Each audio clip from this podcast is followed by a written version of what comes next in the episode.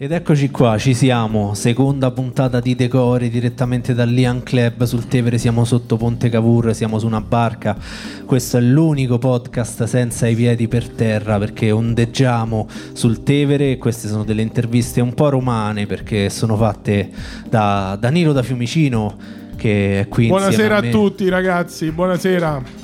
Siamo si sente, siamo, siamo, live. Siamo dal vivo, stiamo registrando, ma abbiamo anche un bellissimo pubblico in sala che ci aiuta un po' a fare un po' di calore, anzi lo, lo interpelleremo anche dopo e sarà parte di questo programma. Visto che presentiamo, io intanto presento te. Lui è Alessandro Pieravanti, ragazzi. Cioè. Scri- scrittore, poeta, musicista, cantante, troppo, cuoco, troppo. tu fa tutto, parcheggiatore. Ogni volta dici questa cosa di cuoco che io non l'ho capita. Non lo so, una volta tu mi hai invitato, hai cucinato. Anzi, ah, basta questo. Anzi, mi hai fatto litigare con tutto l'Instagram del mondo perché hai cucinato l'arrosticini sulla piastra. Io sta cosa. e, e, le storie hanno viste abruzzesi si sono incazzati tantissimo. Eh, Chiedo scusa a tutti gli abruzzesi che vedranno questa puntata.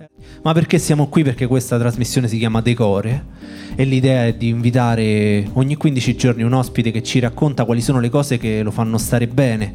Cosa sono le cose decore? Sono quelle che ci cullano, è un po' la nostra comfort zone. Sono quelle cose che raccontiamo agli amici, che continuiamo a vedere, a rivedere, ascoltare, a riascoltare, perché in qualche modo raccontano chi siamo, ci rappresentano. E questa sera siamo veramente fortunati perché eh, non abbiamo un ospite qualunque, ma abbiamo posso dire un amico oltre che un grande attore, un regista, un, un autore, è con noi Vinicio Marchioni. Ciao, buonasera a tutti, grazie Ale, grazie Danilo. Che bello. Solitamente iniziamo con la definizione di Wikipedia che nel tuo caso dice Roma 10 agosto 1975, attore italiano, forse è un po' riduttiva come definizione, andrebbe un po' aggiornata, ma Danilo dice che c'è molta gente che se le scrive da sola. Eh, chi questa è? chi l'ha scritta? Chi l'ha scritta? La... Lo non sai? lo so, non ne ho idea, però già essere considerato un attore mi sembra già una bella cosa. È già un punto di partenza. Già un punto di partenza ottimo. E a proposito di punti di partenza, ci piace partire dall'inizio per poi arrivare lontanissimo. Ci racconti qualcosa della tua infanzia, cioè tu da dove vieni, da che regione vieni, i tuoi primi passi dove li hai mossi, qual è, quali sono le prime, il tuo primo ricordo, qual è?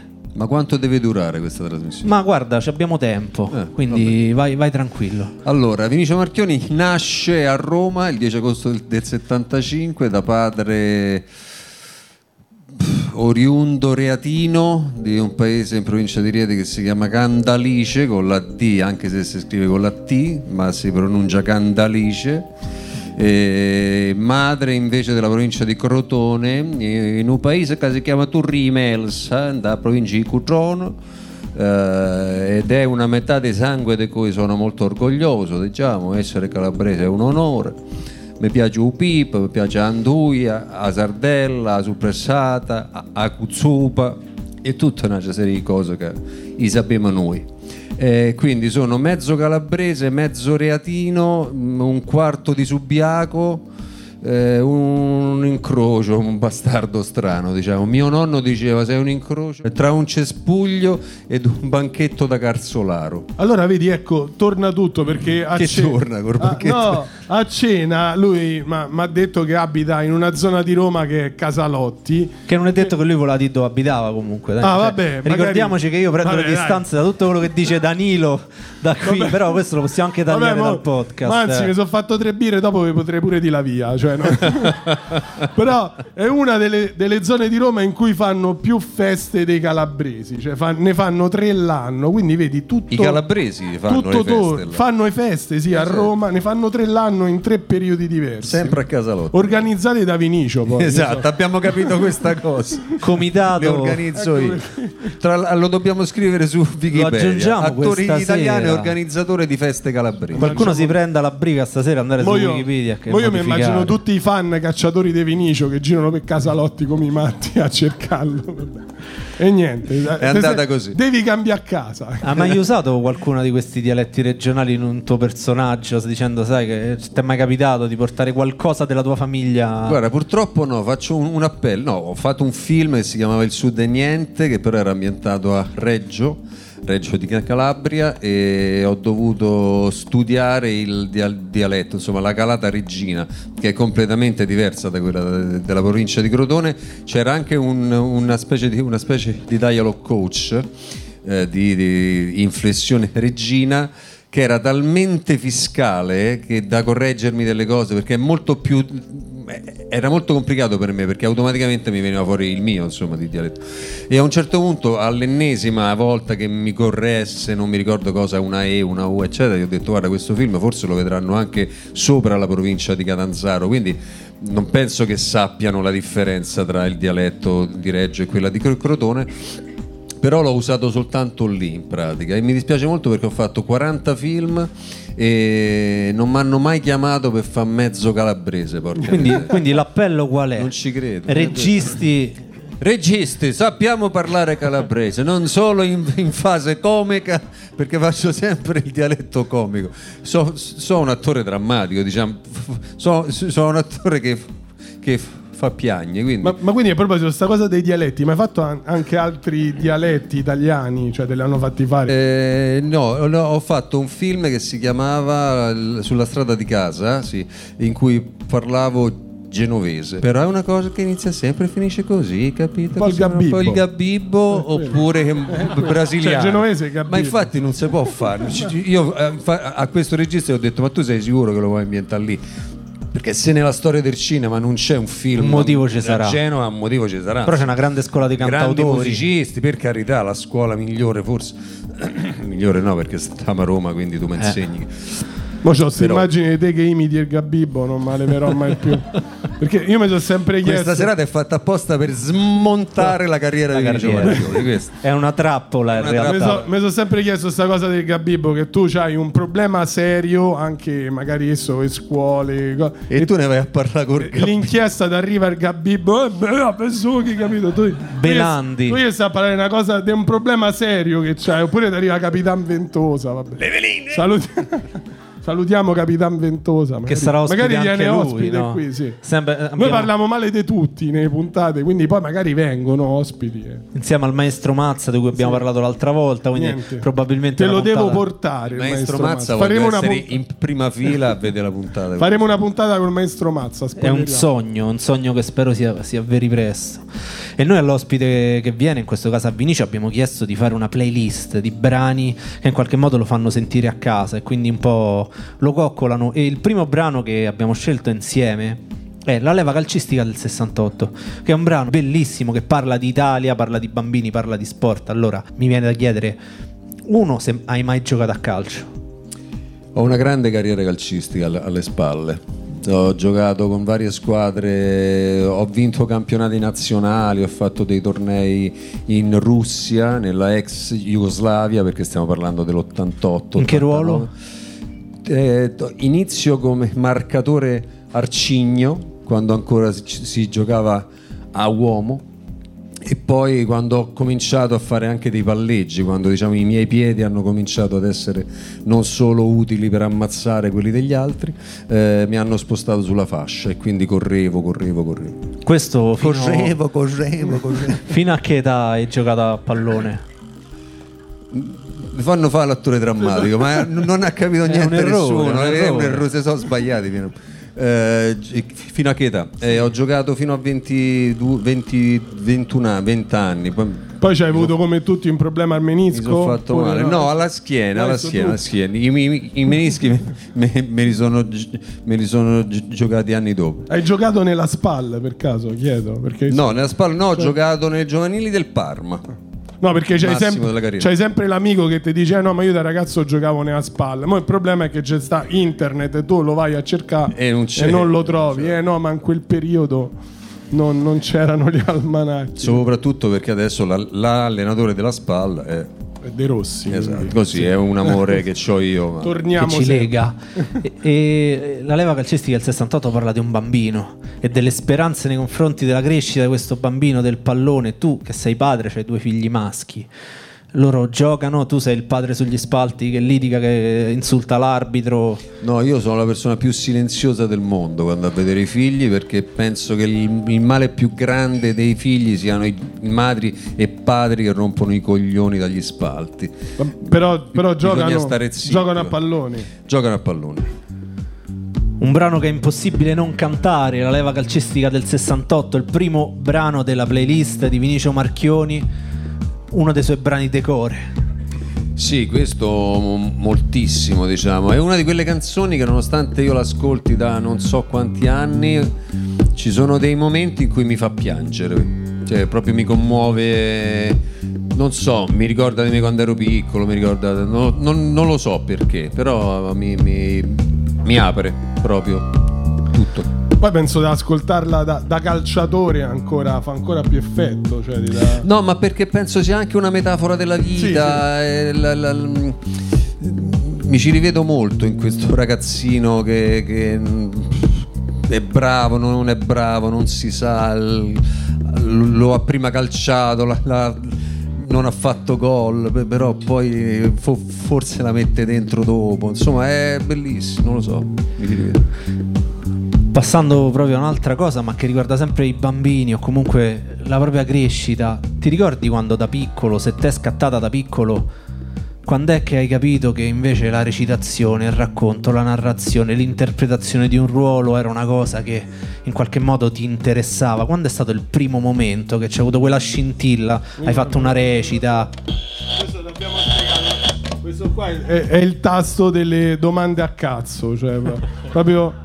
No, io mi volevo rifare a, a questa cosa, ma a te, anche a te, che, che poi sei diventato un attore famoso e di successo, da piccola eh, alle recite gli davano delle parti di merda. Cioè, quando facevi recite da piccolo. Ma io- Oppure, oppure io immagino Vinicio che già da piccolo faceva Shakespeare. eh. Perché io, io non ho figli e le uniche due fortune, secondo me, non avere figli è non assistere a una recita di tuo figlio piccolo, soprattutto sotto i dieci anni, perché stai tre ore e mezza a aspettare, poi lui fa a stella e sta immobile. Ma tre ore fermo così. E la seconda cosa è giocare a racchettoni al mare. Cioè, con un bambino sotto i sette anni, raga, ci mai giocato a racchettoni? Sei lì mezz'ora, non ti arriva mai a fare. Ma hai mai fatto parti terribili da piccolo? alle- Ma io non ho mai recitato da piccolo, non, Veramente? non ci pensavo proprio a recitare da piccolo, no, no. A scuola. Una poesia sulla sedia? Ma niente. mai, ma figurati, venivo da una famiglia di contadinacci proprio ignoranti, nel senso non, non- non era contemplata la cosa proprio. beato te. Non so, ma, Ma sì, beato te. ass- Io- assolutamente. Ma non voglio parlare sera dei, dei drammi miei, però io la, la mia prima recita che ho fatto, poi dici perché quella era vera artista. Io ero in piedi al centro, all'asilo, al centro di sta sala e mentre dicevo la poesia mi sono pisciato sotto, cioè proprio totale e nessuno che mi tirava via da lì e io continuavo Sei rimasto nella così. pozzetta. E, e mia mamma, sì, nella pozza c'era proprio il rivolo. E, e mia mamma mi fece la foto col grembiule con sta patacca e l'ha messa all'entrata di casa e ancora sta lì. Poi se vuoi te la mando un giorno. Cioè, poi Domani dici, vorremmo che la poi la- dici perché vado da psicologo. la perché- pubblicassi su Instagram. perché Però, però lì si è visto il vero artista. Io non, non mi sono fermato, sono andato avanti. Eh, Grazie. Senti- sentivo caldo. Per fortuna che sei andato è- avanti. Show must go on. Sono storie vere. Quindi pensavo. L'hai inventata te, show Quindi- must go on. Quindi pensavo che anche tu ci avessi No, no, no, mai, fa- esperienza. mai detta la poesia, ma perché non si dicevano proprio le poesie a casa. dice- eh, no, ho iniziato dopo, molto dopo. A Molto che età? Ho fatto la, pri- la prima volta che ho messo piede sul palcoscenico è stato in quinto superiore, Istituto Tecnico Industriale Antonio Pacinotti, eh, dove per fortuna c'era un insegnante che appassionato di, di teatro e che ha messo su questa specie di compagnia teatrale dove io sono andato solo per non studiare chiaramente Ehm, e quindi la prima volta che ho messo il piede è stato lì sopra sul palcoscenico in una scuola che non mi ricordo come si chiamava, il- non so se c'era, sai, quelle, quelle cose che si facevano tra scuole. no?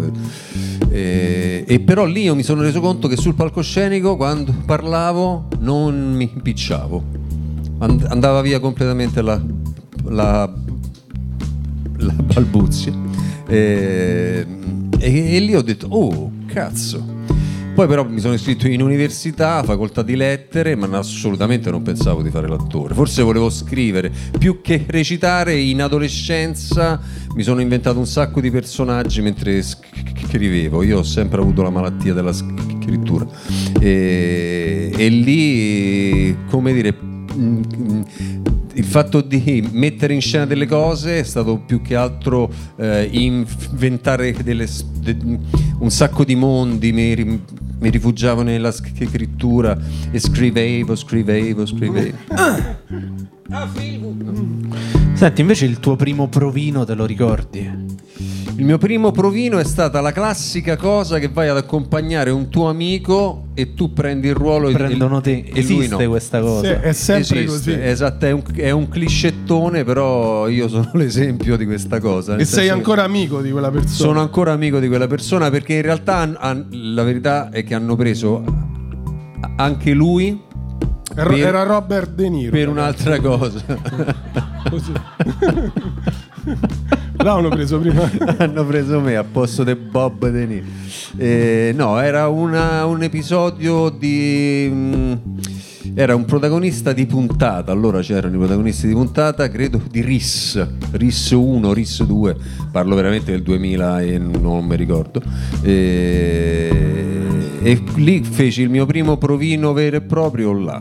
Però la la- ero già stato su un set come eh, co- comparsa invece con un film che non so manco se è uscito, non mi ricordo come si chiamava. Senti, ma tu, diciamo, adesso sei anche autore e regista teatrale. Mi chiedo, magari ti capita anche di fare provini ad altri. Uno, se hai qualche dritta per qualche attore, che ci- come si fa un provino. È una cosa che io mi chiedo, se c'hai qualche consiglio da dare? Cioè, come, come ci si.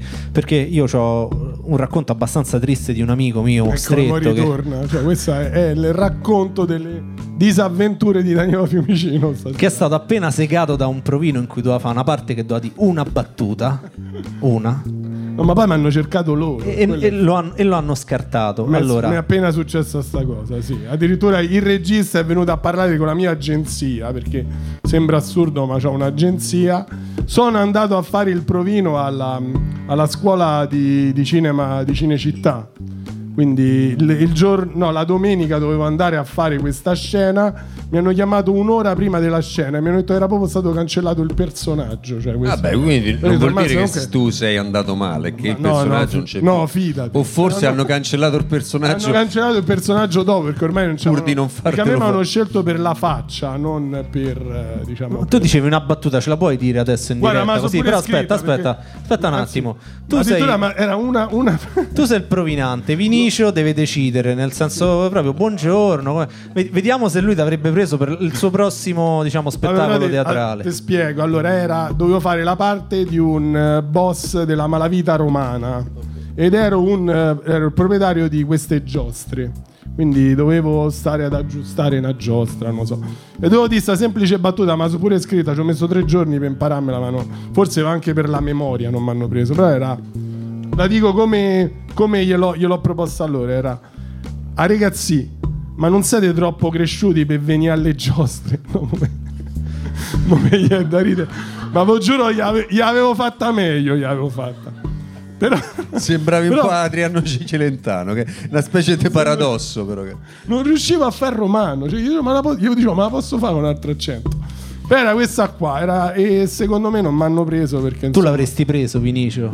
Sì, Sì. ma certo che sì. sì. Ma c'è, c'è qualche. Cioè, come ci si approccia a un provino? Come ci si prepara? È un disastro. Il provino è il. È una cosa orrenda, io ancora li soffro. Stai sotto il giudizio, magari ti, ti giochi un ruolo co- o la possibilità di lavorare con un regista che ti piace, con cui vorresti lavorare. Insomma, arrivi sempre con una pressione gigantesca. Quando li faccio io, nel senso quando faccio gli spettacoli, eh, cerco di comportarmi come un attore che sta facendo una scena con un altro attore. Quindi, e, quindi nei provini cerco di mettere più a proprio agio possibile le persone, anche perché ho capito che se un attore e un'attrice non si divertono, non succede niente. Nel senso che devi sempre cercare di di stabilire una- una- una- un'atmosfera comunque di prova, che, che non è che c'è un modo di dirla mm, in una certa maniera, insomma. E poi quello che dico sempre è che se secondo me un, un attore o un'attrice devono andare lì con la convinzione che sono loro che stanno andando a risolvere un problema per quel regista lì. E questa è una cosa bella, eh, perché è un punto di vista particolare, non, non se- non è molto scontato. E soprattutto devi andare lì con la convinzione che sei proprio te. Cioè, non so come dire, che non c'è nessun altro attore che lo potrà mai fare quel ruolo come lo farai te. Se sei convinto veramente di questa cosa, perché un conto è so, so io, so io, so io, e poi, poi va lì e dici no, sotto lo sai che non lo sei. Eh, se ci vai veramente convinto perché hai lavorato, te lo senti, bla bla bla, 90 su 100 lo prendi. E questa è un, eh, un'immagine molto bella e ci spieghiamo anche perché non hanno preso da Eh, io ho perso proprio. Ma tu, avevo, tu non ci sei andato convinto. ma gli avevo chiesto 300 euro per fare sta cosa. Cioè, manca a dire che gli avevo chiesto tutti questi soldi. Il problema è che gli hai chiesto troppo poco. poi forse. Mandava de fallo, cioè era quello. Vabbè, però. Te lo ricordi il provino di romanzo criminale? C'è stato un provino per romanzo criminale? Ce ne sono stati quattro dei provini per Romanzo Criminale. In realtà, prima ancora ci sono stati i provini con Michele Placido per il film, di- sempre per lo stesso Per lo stesso ruolo? Sì, Eh, e quelli sono stati sei. Eh, poi all'ultimo provino col direttore della fotografia, con i, i produttori, girato in- con la macchina da presa, pellicola, eccetera. Dopo averlo fatto, Michele mi si avvicina da una parte, mi prende e mi dice: Guarda, se, se- se siete rimasti tu e un attore di nome, la Cattleia non prenderà mai te. Ovviamente stavo parlando di Kim Rossi Stewart, che Dio lo abbia in gloria e ce lo protegga sempre, quel maestro gigantesco che è di attore e anche di regista. E poi, eh, anni dopo, rifeci i provini per fare la serie e mm, io stavo facendo le prove di uno spettacolo teatrale, ero in un teatro di, di, di Bologna in cui si usavano delle pistole, eh, ovviamente finte, le- eh, che però sembravano molto vere, insomma. Quindi io ero talmente che lo dovevo fare, sto ruolo era scritto ne- nella mia vita, Era forse, il tuo. non lo so. Io mi sono fatto tutto il viaggio in freccia rossa, vestito, ma ero vestito per il ruolo, eccetera, con la pistola dietro, che se poco poco mi avessero fermato mi avrebbero arrestato immediatamente. E poi sono andato a fare il il provino e poi mi hanno richiamato per fare un altro provino insieme con Stefano Sollima che era, era il regista della serie poi ne ho fatto un altro insieme con Alessandro Roia o con Francesco perché volevano vederci vicini e poi il quarto provino era un fake perché in realtà era una- un gioco stupido che Stefano Sollima ci ha fatto, credo che stia nei contenuti de- della serie. eh, perché prima ci avevano detto guarda sta andando bene, quindi noi stavamo tutti lì. Poi ci chiamò e dice guarda abbiamo bisogno di vedervi un'altra volta perché c'è qualcosa che non va, forse è entrato un raccomandato. e quindi mi ricordo che con Alessandro ci siamo visti tipo tre ore prima, 500 metri prima dell'appuntamento, dietro l'angolo. E abbiamo, penso, fatto tutte le congetture del mondo, capito? Su chi era sto pezzo di merda, è sempre così. Ma per tre ore ne abbiamo parlato. Poi siamo entrati. Avete menato a tutti quelli che Abbiamo menato a tutti per strada. Eh, siamo, siamo entrati. Stefano ha iniziato a far girare le macchine per farci questo provino. Abbiamo cominciato e dopo 30 secondi ci ha comunicato lui stesso che eravamo stati presi per romanzo criminale. E comunque il meme più bello del mondo che è arrivato il freddo c'ha la, la foto tua e no quella di Kimi Rossi Stewart, quindi chi è? Be- becca.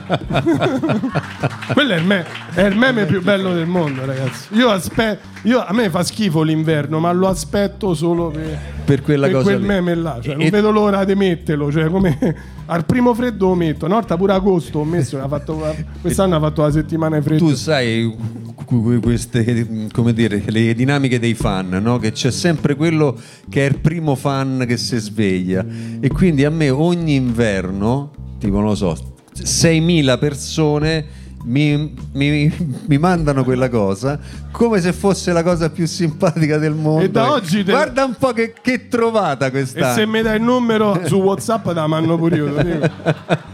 Comunque, prima ci raccontavi che a me è piaciuta tantissimo. Ora con tutti i fatti tuoi che mi hai raccontato a cena. Che, che tuo figlio come ti chiama? No, sta, sta storia è, è. Alfredo. Alfredo.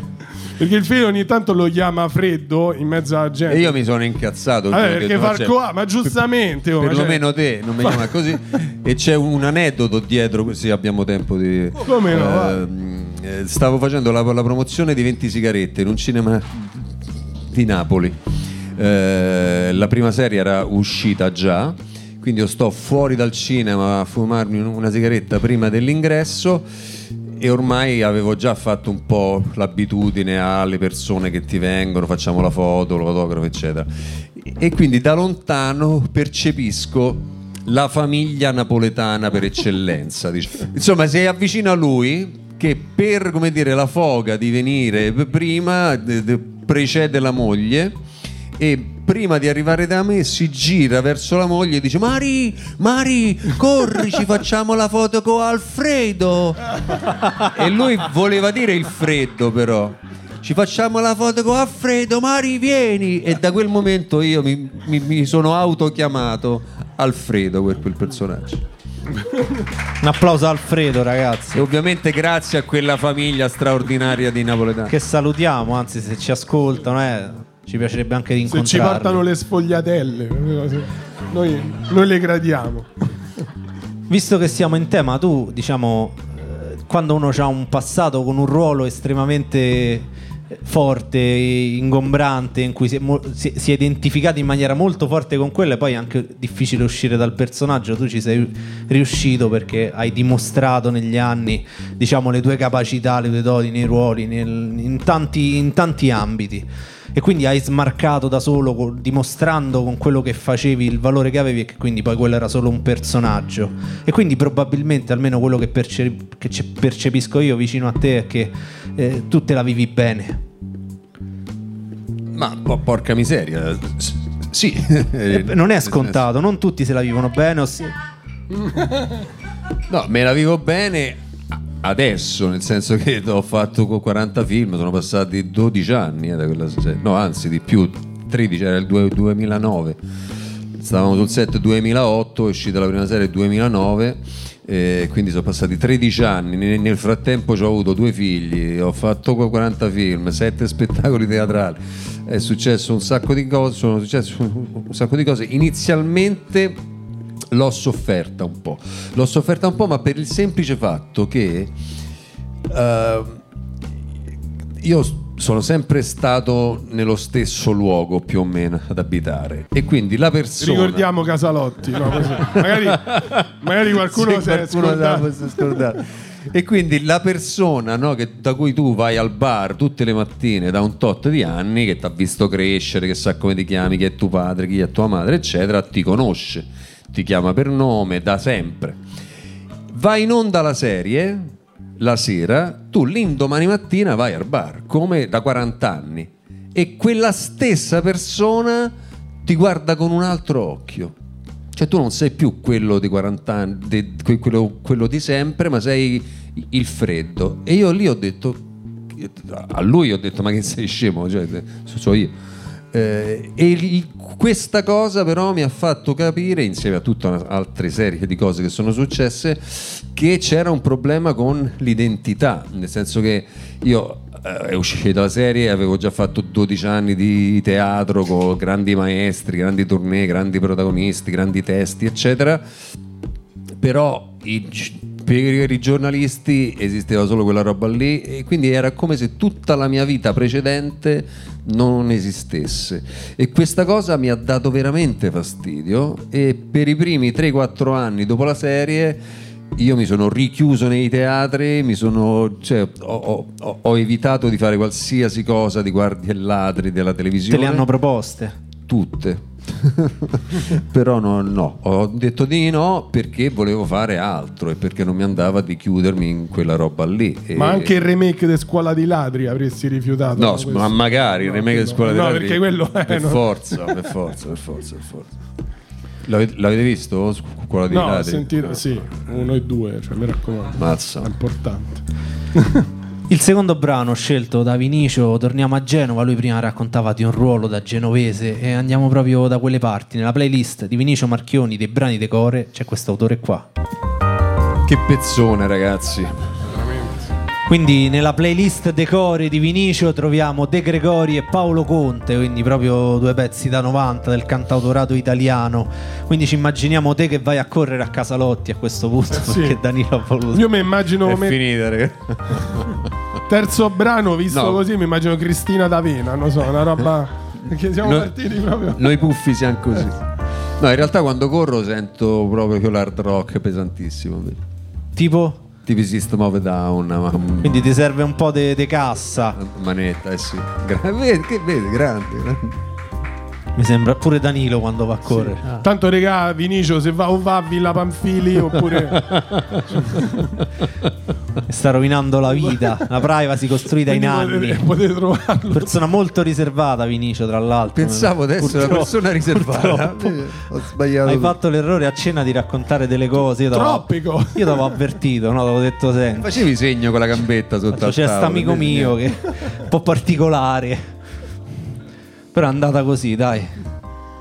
Senti, parliamo di cinema con, con Vinicio che mi sembra, a parte che di- tu stai facendo tantissime cose. Sempre Wikipedia dice che te nel, nel 2022 sono usciti quattro film che hai interpretato, che sono Ghiaccio, Siccità, L'ombra di Caravaggio e Vicini di casa. Così, in Tutto un giusto, anno. c'è un errore. Sì, no, no, è vero, è vero. Così, Quindi, non, non se- c'avevo un cazzo da fare, faccio quattro film. Mi chiedevo se ogni film ha un tempo medio di, di ripresa di 3 mesi, 3x4 12. No, no, si girano con molto me- meno tempo. Meno di 3 mesi. Purtroppo sì, sì, sì, si Sono girano adesso ristretti. con sei, un mese e mezzo. diciamo. Vabbè, perché non c'hanno attori come me, perché altrimenti hanno 7-8 mesi per uno. cioè. No, si girano con un mese e mezzo, però calcola che eh, siccità l'abbiamo... eh, no, scusami, eh, ghiaccio l'abbiamo girato nel 2020, eh, siccità idem, eh, l'ombra di Caravaggio 2020, agosto 2020, estate 2020 e vicini di casa 2021. Infatti c'è questa cosa che tu giri film e escono dopo due anni. Cioè No, è quasi una te- follia, Quasi ti sei stufato. Ma Dici, è un ma mestiere di folli, è, un- è strana questa cosa. Ma anche perché tu non sai assolutamente che, che cosa tu abbia fatto in un film fin quando non lo vedi. Quindi c'era Marlon Brando che infatti diceva il cinema è dei registi, il, il- il teatro è assolutamente degli attori, la tv è per, è per tutti gli altri. Snobba Marlon Brando. Senti, a proposito di cinema, io ti ho chiesto di darci un po' di film decore. Sì, tu me ne hai chiesti due o tre, io te ne ho scritti 26 più o meno. 51. Perché non ho un film preferito, è difficilissimo. Come fai? Quali sono i film decore? Sono quelli che vediamo e rivediamo, magari in particolare a Natale, quelli che quando, come dice Danilo, ti capitano in televisione e non riesci a cambiare canale. Beh, qui ce ne stanno tanti eh, che non riesci a cambiare canale se inizi a vederli. E noi, noi li leggiamo tutti perché comunque vogliamo sapere qual è il background dei Vinicio, anzi ci piacerebbe che te su ognuno ci dessi una battuta, un flash, un lampo, oppure eh, la scena che più ti è piaciuta di quel film, Mi oppure un che non, aggettivo. mi dispiace che non c'è Pierino tra questi, eh, sta cosa un po'... Ci sono rimasto non c'è male, Pierino, però ci sono delle cose che Eh, non però diresti, ci stanno cioè, delle sono chicchette, cose, oh. delle Sono chicche. bellissime. Ad esempio, c'eravamo tanto amati. Vabbè, cioè, che devo dire, è il più grande film della storia del cinema. Ecco, io, sono, io penso che Ettore Scola sia il più grande regista di tutti i tempi. Lo so che sto dicendo una cosa molto grande, ma penso che sia anche più grande di Kubrick. eh. Cioè, penso proprio che sia il più grande di sempre, di Akira Kurosawa, di chi ve pare a voi. Eh, C'eravamo tanto amati, eh, è il film che non mi stanco di vedere mai lo posso vedere anche sei volte al giorno, non so come dire, ogni volta trovo qualcosa di straordinario. Eh, c'è- mi- la cosa che mi viene in mente rapa- rapidissima è una battuta del personaggio interpretato da Nino Manfredi che all'ennesima all'ennesimo voltafaccia del personaggio interpretato dalla- da Stefania Sandrelli, incazzato nero, se ne e dice se- se siamo stufati di essere buoni e generosi. Che mi sembra una cosa fantastica che racchiude tutto quello che pensano le brave persone a un certo punto della vita, quando sono stufe di prendere degli schiaffi perché sono o- o- oneste, precise, cercano di essere bravi cittadini, a un certo punto uno si rompe il cazzo. L'idea è che se non avete visto questi film ve li segnate e ve li andate a vedere molto presto. Brutti, sporchi e cattivi. Ecco, altro filmone di Ettore Scola, se non l'avete visto vedetelo subito come tornate a casa questa notte con Nino Manfredi che è Dio. In- Incredibile. In, quel questo film Nino Manfredi è Dio. Non- ho molti dubbi su Dio, Dio, Dio. Su Nino Manfredi non ho nessun dubbio. Questo è un altro di quei film che è impossibile smettere di vedere se lo vedi iniziato. impossibile, cioè, no? anche perché c'è una Roma eh, fotografata in eterna costruzione, questi ragazzini chiusi dentro a quel recinto delle galline, è di una una po- potenza incredibile. La prima volta che ho visto questo film mi è venuto da pensare che tutto il cinema di addio l'Alzheimer del regista slavo ehm, di Kusturica fosse rubato tutto a questo film di Ettore Scola. Tutto, se ci fate caso, se avete visto dei, dei film di Emir Kusturica, vedete questo e mi darete assolutamente ragione. La terrazza. Te- pensi, i, i primi tre film sono tre film di Ettore Scola. La, la terrazza è il- il- il- la sintesi dell'Italia di sempre, è la sintesi di tutti i fallimenti italiani di sempre, è la sintesi di tutte le mediocrità dell'italiano medio.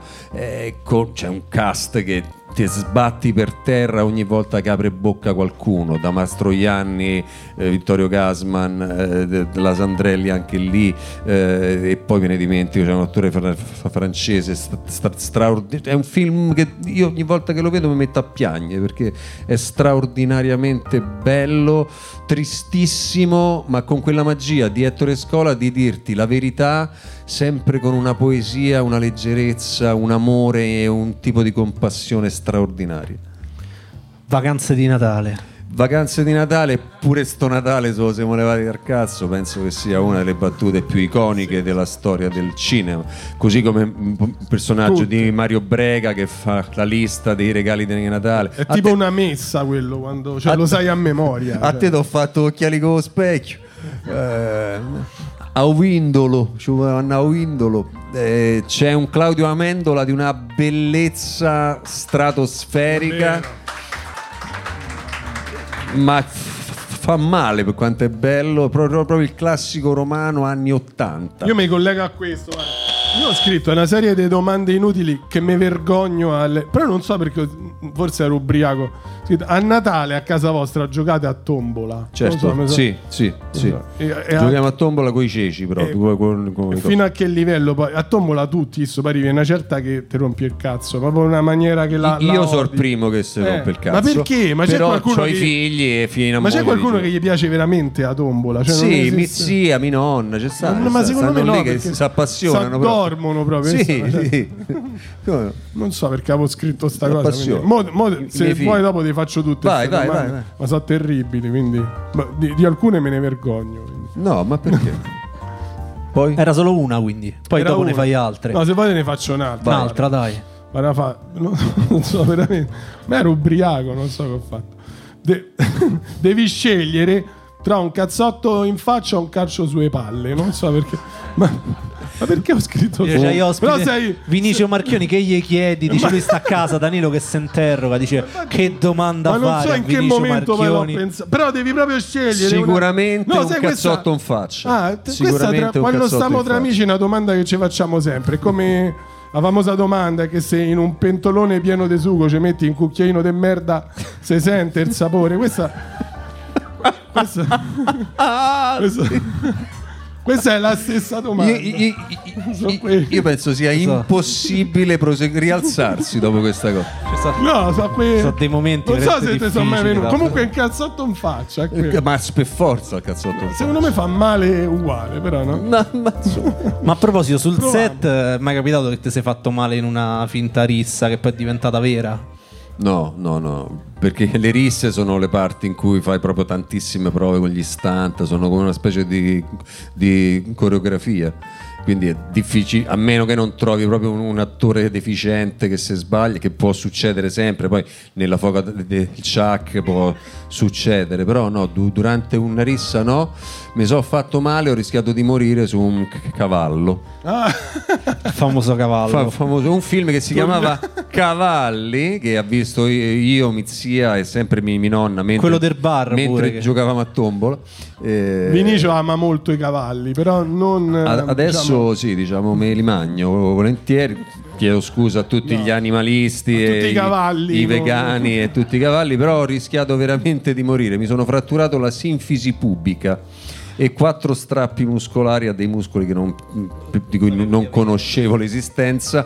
Però ecco la frattura della sinfisi pubica è una cosa veramente brutta Perché ci hai raccontato che per fare questo film in cui c'era una scena a cavallo tu ti sei esercitato, sì giustamente. ho fatto un mese di preparazione con il cavallo Il cavallo che- più famoso, non Furia, il secondo cavallo si più chiamava famoso del Tango, mondo. Tango, Tango si chiamava. No, quello più famoso del mondo era quello anni dopo dove, dove ho, ho cercato di risalire. Ma era sopra- Varenne il più famoso del mondo. Sì, ma Varenne non ha fatto così tanti film, film. co- co- come questo cavallo che mi hanno do- dato per cercare di farmi ris- risalire sopra, ma ormai mi cago addosso, mi, si- mi si chiude proprio, non la faccio. Che la cosa che ci crediamo noi profani sono le scene di violenza e le scene di sesso. Cioè, Le scene di sesso, ragazzi, mi dispiace sfatare. Questa è una un- domanda, penso che te fanno mito, tutti, però, mito, cioè- però le scene di sesso sono le scene più noiose da girare del mondo, perlomeno come le facciamo qua in Italia, nel senso che tu c'hai qu- 40 persone della troupe davanti, è come se mo con voi qua io mi devo spogliare nudo con lui insieme, facciamo una scena di sesso io e te, magari. diciamo. Posso dire magari. C'è de peggio E, nella e- vita. e dai. poi c'è un- un'ipocrisia totale in cui per non far vedere proprio completamente le nudità, diciamo, te mettono sta mutandina color carne, che non è una mutandina, è un triangolo di carnevale. Che te esce qualsiasi cosa da tutte una vergogna, una perdita della dignità completa. Vedi perché potrei fare l'attore, a me non mi uscirebbe niente, capito? Quindi No, nel sono senso. proprio, non- sono proprio perfetto, capito? Proprio proprio... E poi me- mentre fai la scena però devi stare attento al microfonista che ti dice non ti muove troppo perché il microfono l'ho appoggiato sotto al cuscino quindi non ti avvicinare troppo. La parrucchiera del set, se c'hai un'attrice che ovviamente tiene al boccolo, ai capelli, al- all'aggiustamento, ti dice mi raccomando non la toccare troppo sui capelli perché il direttore della fotografia ti, ti dice non ti sporge troppo se no perdi quel taglio di luce lì. E, e allora dicevo eh, che cazzo. E quindi diciamo è l'unica, le uniche scene di una noia mortale in cui sono difficilissimi perché devi far finta in tutto questo che ti diverti pure, ti magari piace. che stai a fare l'amore, insomma. Che ti eh. piace. Quindi sì. è Quindi così. niente, cioè hai sfatato un mito. No, poi bisogna farle, bisogna Eh sì, saperle fare, naturalmente. Però, insomma, non so proprio le scene più entusiasmanti del mondo. Torniamo ai film, una battuta veloce ognuno. A qualcuno piace caldo. Vabbè, Wilder è il genio della commedia brillante, sono quei film in cui tu smetti di pensare automaticamente ai problemi. Miseria e nobiltà, torniamo in Italia. Miseria e Napoli. no- nobiltà, io ci ho avuto la fortuna, non so perché, perché non me l'ha trasmessa nessuno dentro la famiglia, forse ho, ho- ho incrociato. Io sono cresciuto con i film di Totò. Eh, e Miseria e Nobiltà è come dire il principe dei film del principe De Curtis ed è un film meraviglioso eh, in cui c'è la famosa scena di Totò che sta sul tavolo e prende gli spaghetti eccetera Ehm, dove c'è anche il principe Gagà, c'è anche l'atto che parla così, una cosa meravigliosa, meravigliosa. e il- il Non li, leggo, non li leggo tutti. No, il, sono marche- troppo. il marchese del Grillo. Marchese del Grillo, ragazzi, è un capolavoro della romanità, ma è un capolavoro di scrittura, di recitazione. C'è una scena straordinaria, non cito le scene con Alberto Sordi perché le conosciamo tutte, però c'è una scena straordinaria con un attore straordinario che purtroppo non c'è più, che si chiamava Flavio Bucci, in cui, grazie, grazie a nome suo. Eh, che io penso che sia un- una delle scene più scritte meglio della storia in cui lui prima di morire vuole dedicare questa morte e lui dice e la dedica a, a- a- la dedica a Napoleone che si crede il padrone della terra e al Papa che si crede padrone del cielo e a voi che non siete padroni di un cazzo. Come fai a scrivere una cosa così meraviglioso. Playlist decore di Vinicio Marchioni direttamente qua con me Danilo da Fiumicino sul Tevere sotto Ponte Cavour al Lian Club De Gregori, Paolo Conte, Amy Winehouse e questa è la playlist di Vinicio. Ci sono delle morti che non mi spiego io. Questa di Amy Winehouse proprio non me le spiego perché io non capisco per che cazzo di motivo un genio così debba esserci portato via. E questo è, è uno dei tanti dubbi che ho rispetto all'universo, Dio, eccetera. Ci stanno tanti pezzi di merda inutili che campano. E che de- cantano degli pure. angeli che, ci, che cantano pure. Applauso!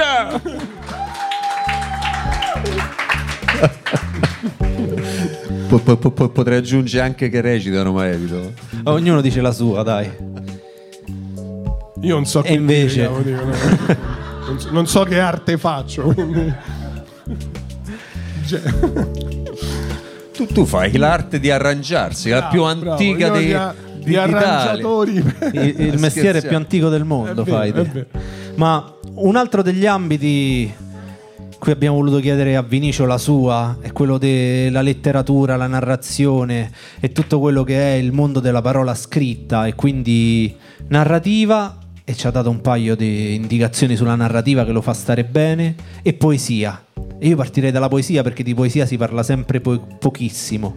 E lui nella poesia è andato a scegliere una cosa che assolutamente a tema, che eh, con questo momento eh, è perfetta. E quindi io non solo gli chiedo di raccontarci cos'è, ma noi qui questa sera a Lian, questo 21 dicembre 2022, abbiamo la fortuna di poter sentire direttamente dalla sua voce la poesia che ha scelto Vinicio. Mazza, che, che presentazione, ma, ma che devo fare? Po- Poi ne posso dire un'altra anche. Assolutamente sì. La posso dire, professore? Allora, la poesia che ho scelto, la poesia che ho scelto, senti già come fa. Poi fa tanto Natale. La La poesia poesia. de- Non te famo neanche mettere in piedi sul tavolo, guarda. Quindi... E infatti la poesia si chiama Natale, è dei Ungaretti. Non ho voglia di tuffarmi in un gomitolo di, di strade. Ho tanta stanchezza sulle spalle.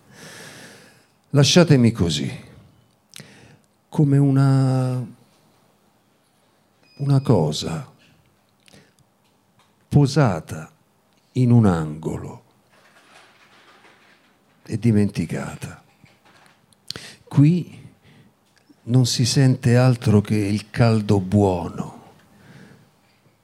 Sto con le quattro capriole di fumo del mio focolare.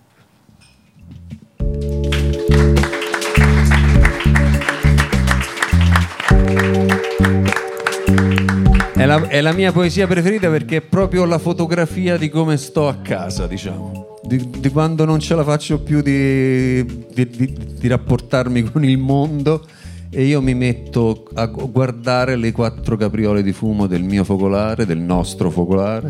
Anzi, Quindi cercate una focolare casa- perché sono ospite. Cercate una casa a Casalotti col camino, col. Quindi- Sono pochi. Stiamo, stiamo- ci stiamo.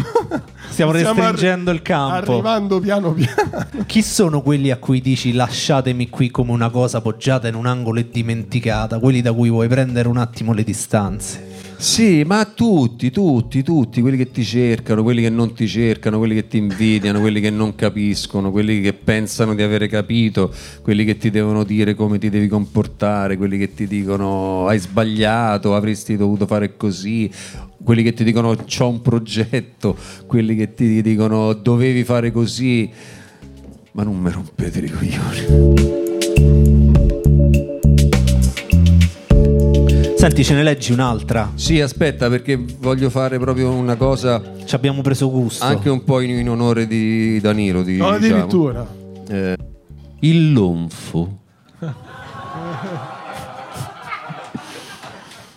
non va terca né gluisce e molto raramente barigatta. Ma quando soffia il bego abisce abisce sdilenca un poco e gnagio s'archipatta. È frusco l'onfo, è pieno di lupigna, rafferia malversa e sofulenta. Se cionfi ti sbiduglia e ti arrupigna, se lugri ti botalla e ti criventa. Eppure il vecchio lonfo ammargelluto che bete, zugglia e fonca nel trombazzi fa legica poesia, fa bisguto. Eh, e quasi quasi in segno di sberdazzi gli affarferesti un gniffo. Ma lui, zufo, t'alloppa, ti sbernecchia e tu l'accazzi.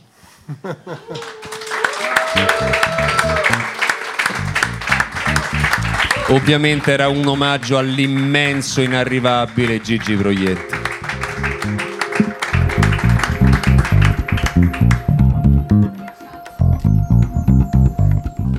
Restiamo sempre in tema di letteratura e tu ci hai dato pure un paio di titoli di libri che sono per te decore e ci hai detto un, un capolavoro della narrativa internazionale che è Cent'anni di solitudine, una pietra miliare proprio del... Perché ci hai detto Cent'anni di solitudine?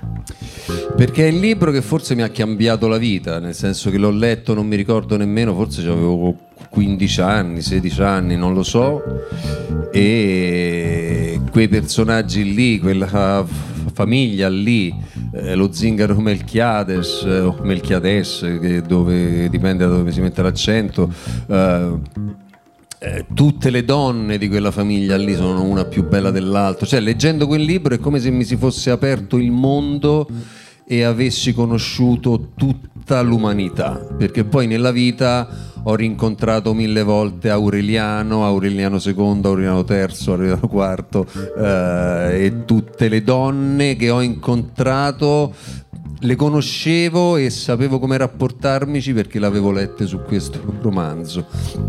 E penso che è uno di quei romanzi a cui ritorno ogni 4, 5, 6 anni ed è bellissimo rimettercisi dentro eh, con l'esperienza cambiata, gli anni passati, le diversità di chi sei, eccetera e lui comunque continua a riparlarti e a rimetterti davanti a un altro specchio ancora più grande. È un romanzo infinito.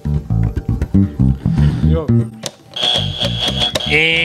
Quando, sen- quando sento troppa cultura, capito? Me- C'hai i brividi. No, ormai queste domande ho scritte le devo fare. Pure questa non so perché, però. Quando... Ma perché ho scritto? Quando compri il deodorante al supermercato, cioè tu sei uno coraggioso che prende il primo della fila oppure prendi l'ultimo dietro? Cioè, perché.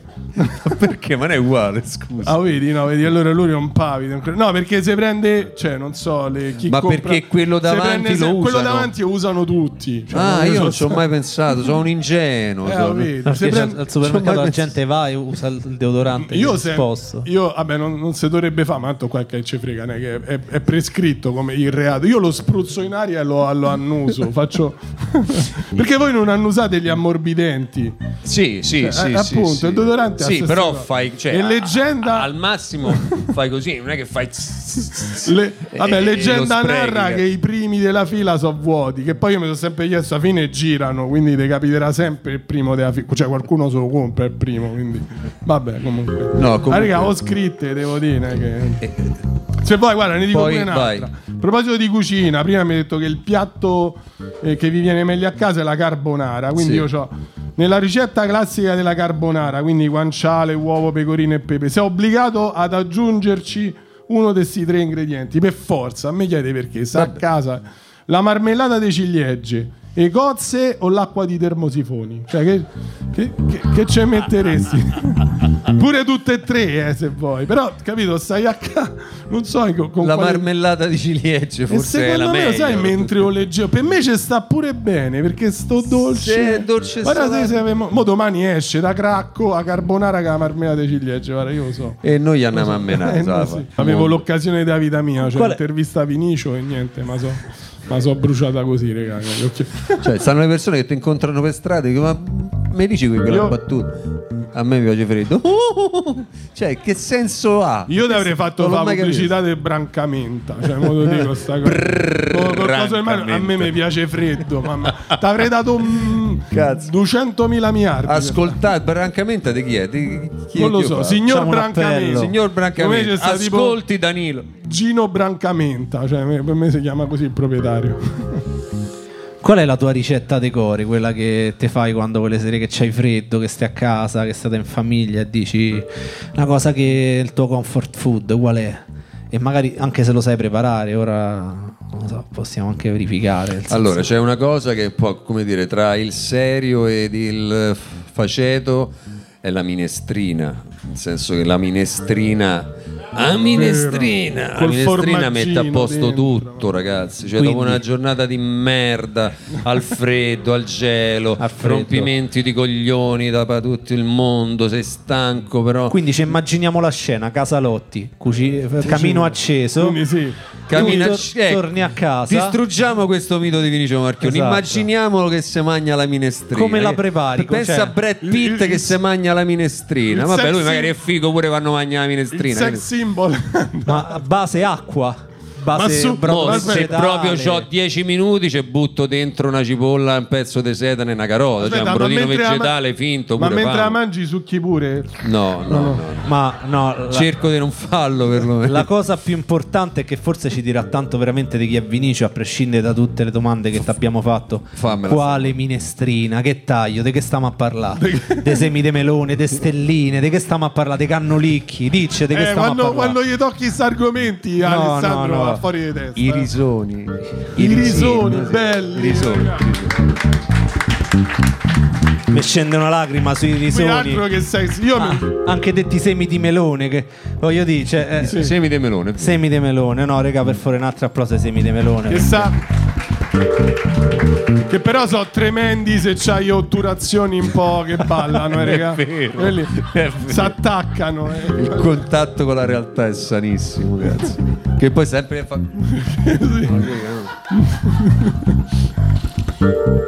Poi? Senti, no, eh, io ho una serie di domande, una serie di domande serie, ma è molto avanti. difficile mo andare Dopo i avanti. semi di melone. Oggi non ne usciremo più. Ma invece sempre in ambito, cioè, quindi la minestrina, è invece il tuo drink preferito, dici adesso torno a casa, mi voglio rilassare, mi faccio una biretta, un bicchiere di vino, mi Il preparo un brodo di gallina, no, no, sì. Sempre peggio. Infatti mi sto a piegare, vedi il linguaggio corporeo. No, mi apro una bella bottiglia di vino rosso. Vino rosso, è- Rosso. eh, a livello regionale è ubicato dove? Vino rosso è ubicato o in Piemonte o è ubicato in eh, Trentino. Eh, Trentino, sì, no. geografia sono una pippa, eh, ve lo dico. I piemontesi dicono che il vino rosso è solo piemontese. E, e ci hanno pure in parte ragione, però insomma se te bevi un amarone non è che proprio è, è- è- brutto. Qui- quindi vado in quelle zone lì. insomma. Black Pumas Colors scelto da Vinicio Marchioni nella sua playlist decore. Siamo quasi alla fine di questa puntata, di questo incontro, di questa chiacchierata. Abbiamo ancora un paio di domande per Vinicio e poi scendiamo tutti da questa fantastica barca e ce ne torniamo a casa con un lungotevere che finalmente non è più trafficato. Danilo, tu fai l'infotevere, no? Sì, Sì, abbiamo, cioè, prima scendendo abbiamo incontrato tutti una nutria. Che ripeto, era, non era non era un castoro, non era un sorcio, era una nutria, ragazzi. Era sufficientemente grande da avere un nome e cognome. Detto, tra anche, detto anche castorino. E ricordiamo che sono degli animali che si fanno i cazzi loro, quindi non danno fastidio a nessuno. Mo, ma uscendo la salutiamo. A proposito di Castoro, voi forse no, voi forse siete un po' più piccoli, non lo so, però vi, vi vi ricordate c'era un cartone animato che si chiamava Don, Don Chuck Chuck, e come Castoro?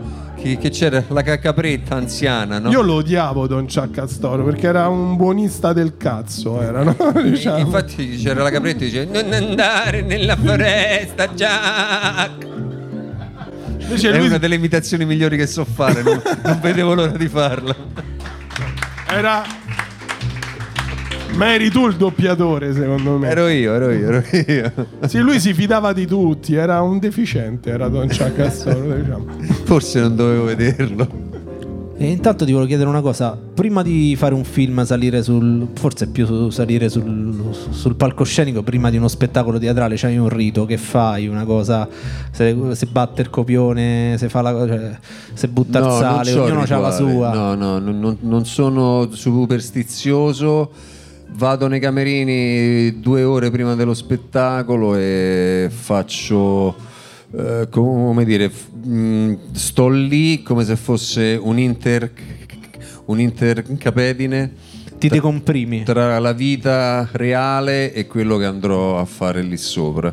È come se usassi il, il- il mio camerino eh, come una camera iperbarica pe- per isolarmi, per... per- per, eh, perché sai, se fai 70 date di uno spettacolo, intanto la vita passa in quei mesi e mesi che stai fuori e succede che c'è il giorno in cui sei più triste, il giorno in cui sei più allegro, il giorno in cui ti rodi il culo, il giorno in cui non sei potuto tornare a casa per il compleanno di qualcuno, la perdita di qualcun altro, eccetera. E quindi è fondamentale, secondo me, salire sul palcoscenico invece più vuoti possibili de- de- della vita reale, eh, che comunque ti porti dentro di te lo stesso e fare spazio a quello che vai a fare. Quindi più che rituali sto lì e sto, e sto. faccio cose, ascolto musica, sc- scrivo, mi alleno, se è uno spettacolo la- in cui si- si- si- c'è c'è la necessità che ci sia un'energia reale, mi alleno, faccio training fisico, eccetera.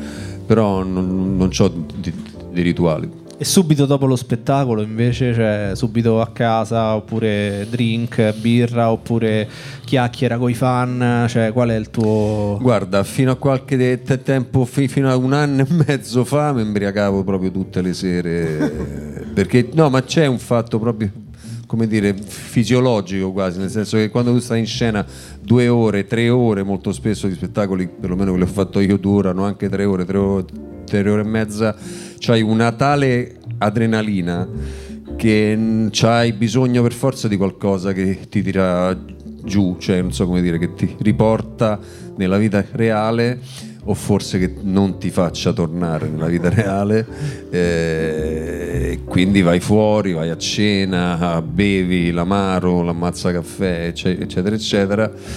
Invece da un anno e mezzo, da quando ho fatto il film Ghiaccio, eh, che ho incontrato Giovanni De Carolis, preparatore, campione del mondo, bla bla bla, eh, adesso mangio alle 7 prima dello spettacolo, faccio lo spettacolo e poi me ne vado a casa.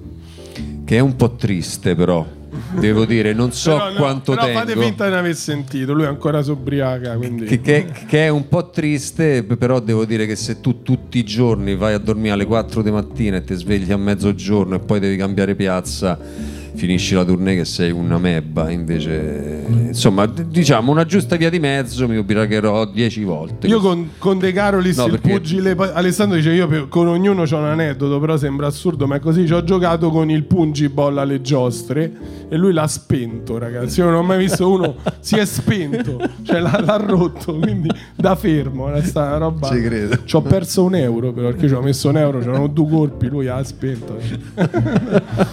Cazzotto gli ha dato solo lui, io ho detto no, io gli avrei dato più forte.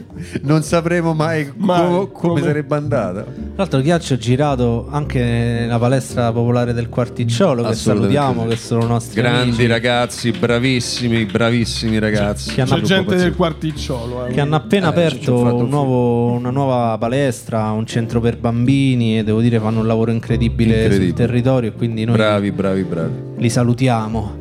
E invece, proprio come ultimissima battuta, Vinicio, senti, c'è un un qualcuno con cui tu sogni di lavorare, attore, regista, cioè noi vogliamo fare un appello, cioè questa trasmissione deve essere anche utile. Dici il mio sogno Punta nel fo- punta cassetto, eh, cioè, alto. tu ce l'hai, qual- proprio che dici non ci dormo la notte, se vedessi domani squillare il cellulare che mi chiama per propormi una cosa, io sarei la persona più felice del mondo, cioè proprio qual è il tuo sogno erotico però lavorativo? non- Ma italiano o estero? Puoi andare proprio anche Pure fantascienza. Sì. ci frega. Tanto che cazzo non succederà mai. Allora, il sogno, quello proprio ir- così, se proprio dobbiamo sognare, è che squilla il telefono e ti dice Hi, I am Martin Scorsese. I, I would like to work with you. Eh, magari succederà, non lo so. Ehm, Quindi DiCaprio e te nello stesso film diretto da Scorsese ti potrebbe piacere? Lo accetteresti? Lo accetterei, devo parlarne con la gente, vediamo. Però sì, certo. Eh, E invece come attore devo dire che io sono pazzo di Tom Hardy. Pazzo di Tom Hardy, penso che sia veramente un gigante d'attore e un uomo con cui penso che mi ubriacherei anche molto volentieri, perché penso che sia uno proprio vero, vero, vero. Nonostante il regime attuale, con lui faresti uno strappo alla regola. Ma per forza, con Dici Tom. esci con Tom, che fai? Io e Tom, capito? E invece se dovessi tornare in Italia c'è qualcuno che stimi molto con cui non hai mai lavorato?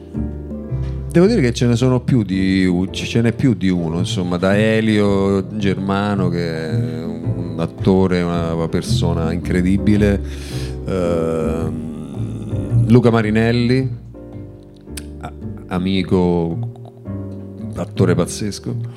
Ehm, poi ce ne stanno tanti altri, pe- però insomma se devo immaginare lì sopra con questi due ci potremmo divertire veramente tantissimo. E noi siamo d'accordo e ci piacerebbe molto vedere un film con te, Marinelli e Elio, sarebbe veramente, veramente bello. E con questa immagine noi siamo arrivati praticamente alla fine di Decore, abbiamo scoperto veramente Vinicio in tutto e per tutto, voglio ringraziare... Come mangia la minestrina addirittura. Soprattutto come Ma mangia che la vogliamo, vogliamo mettere? Come to, figurati se Tomardi non mangia la minestrina. Con questa battuta mai salvata la serata, cara. Grazie. E noi vogliamo ringraziare tutti voi che siete venuti qua stasera, vogliamo ringraziare Giuliano al mixer, Matteo Pieravanti alle basi che avete sentito fino adesso, sono state composte ad hoc per questa trasmissione, quindi abbiamo delle, delle musiche inedite e io voglio ringraziare di cuore Danilo da Fiumicino che ha accettato di fare questa avventura No, insieme grazie, a me. io chiedo ancora scusa a Vinicio. e ringraziamo anche Alessandro Pieravanti, ragazzi. È lui. Grazie Danilo. Ringraziamo il Lian che ci ospita e quindi torneremo presto su questa barca. E grazie Vinicio, ci salutiamo con un pezzo che hai scelto te che è perfetto per eh, chiudere, anche perché si intitola Dance Me to the End of Love di Leonard Cohen e fa così.